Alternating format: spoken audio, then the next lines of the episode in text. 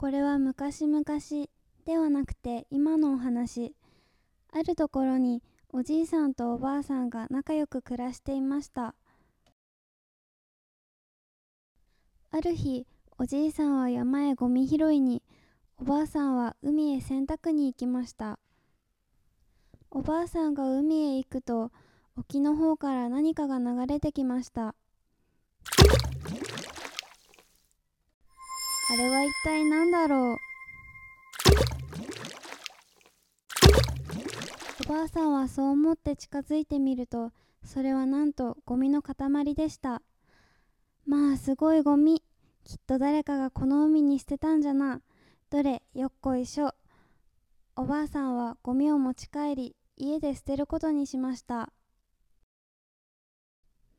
家に帰るとおじいさんが待っていました。おばあさんは海に捨ててあったゴミのことを話しました。じいさんや今日海からこんなものが流れてきたんじゃ。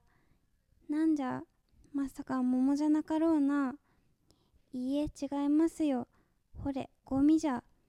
最近は海にゴミを捨てる人が多くなっておるんじゃ。こんなきれいな海にどうしてゴミなんか捨てるんじゃろうな。まったくひどいことをするの。う自然が大好きな2人はゴミを見てがっくりしました。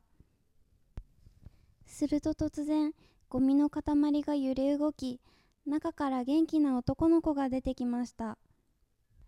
おじいさんとおばあさんはびっくり仰天しました。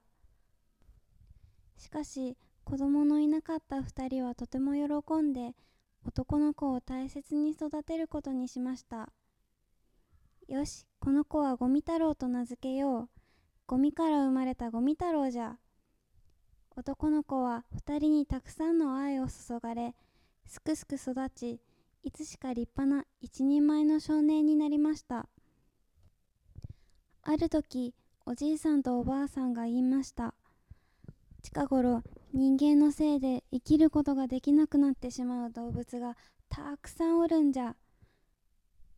水を飼ったりゴミを大量に捨てたりするためにあちこちで悲鳴が上がっておる。ゴミ太郎その動物たちに会って今地球でどんなことが起こっているか見てきてくれないかね。お前に旅に出てほしいのじゃ。ゴミ太郎は今そんなことが起こっている事実を初めて知りショックを受けました。動物たちのために何かしなければ。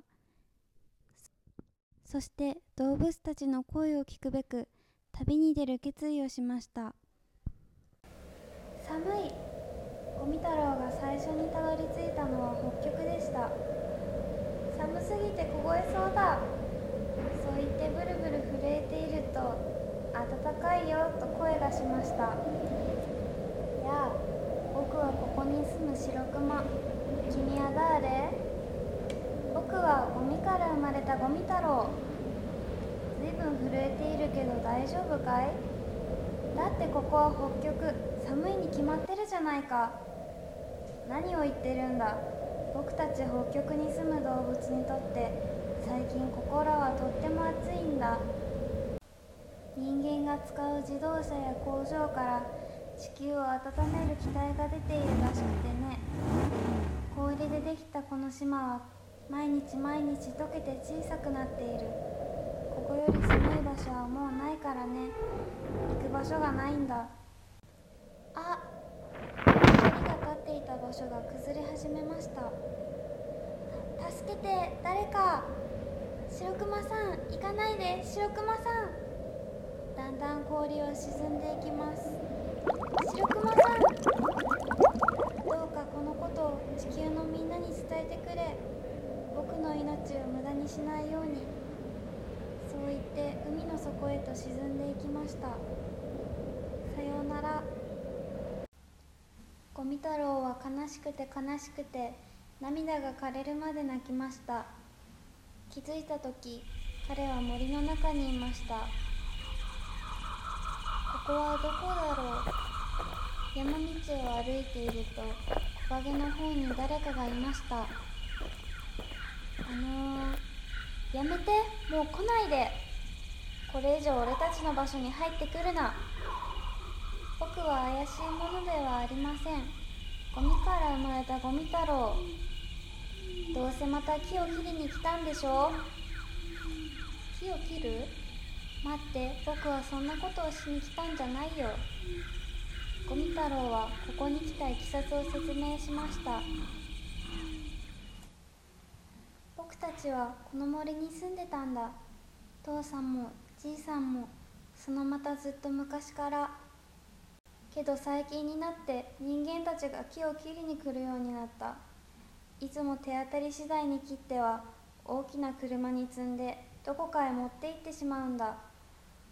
僕たちの暮らしていた場所がいつの間にか荒れ地に変わってしまったんだ。木はなくなって地面は削られて友達はみんないなくなってしまった。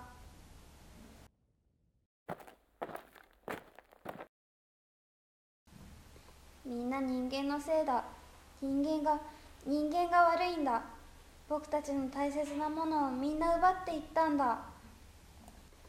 二人の目から涙がポタポタ落ちました。そんなひどいことをゴミ太郎はこの涙を一生忘れないと思いました。ゴミ太郎はその後も地球を回って動物たちの声を聞き続けました。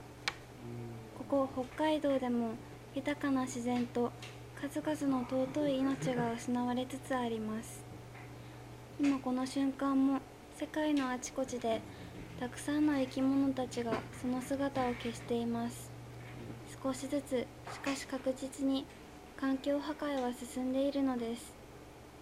地球の未来を守るためにそしてこの星で共に生きていくために今何ができるでしょうか？